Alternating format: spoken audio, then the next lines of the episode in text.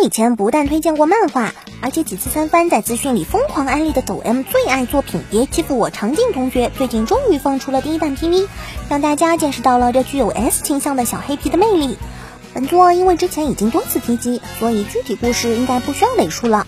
从这次的 P.E 来看，动画的制作似乎还是用了相当的精力，其中长颈同学的表情应该说是进行了完全的还原。那种具有小恶魔气质的邪魅，确实会很戳抖 M 的点。不过和漫画相比，因为动画有颜色还有动态，所以长颈同学的这一特征得到了进一步的表现。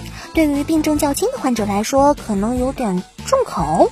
不过上坂井这次的表现相当亮眼，那种玩疯了的感觉配得十分到位，对于其粉丝来说应该是非常难得的福利吧。来，会看的小伙伴请举起你们的双手，让我看看抖 M 都有多少吧。说到点兔，相信喜欢萌系作品的小伙伴肯定会回想起自己曾经在现实或者心里第一次高呼阿伟死了的触动。知乃他们的可爱早已是深入萌宅灵魂深处的东西。不过，可能很多人都没有注意到的是，点兔今年就已经是十周年了。也就是说，哪怕是刚开始看点兔的初中生，如今大概率也是工作了数年的社畜，是挤地铁的时候会被 JK 叫基层的存在啦。不过，所谓人老心不老，只要心态年轻，那就可以继续追。作为值得纪念的十周年，相应的纪念活动当日也是不会少。本作今年秋将会举办线下展览，感兴趣的小伙伴可以关注一下后续的消息。虽然我们去不了日本看展，但是收集一下网上会放出的资料啥的还是可以的嘛。最近，二零二零年的漫画大奖作品《蓝色时期》确定将 TV 动画化，并可能将在今年年内播出。看了一下本作的简介，说是天才型的不良少年，无论是在学校学习，还是出校门抽烟喝酒，都觉得空虚无聊。直到有一天在美术社看到学姐的油画后，感受到了什么，然后开启了追求画画的道路，找到了人生的目标。本作应该说是非常风格化的作品，其中有不少美术相关的知识。看下来的话，不少小伙伴应该会有点不明觉厉吧。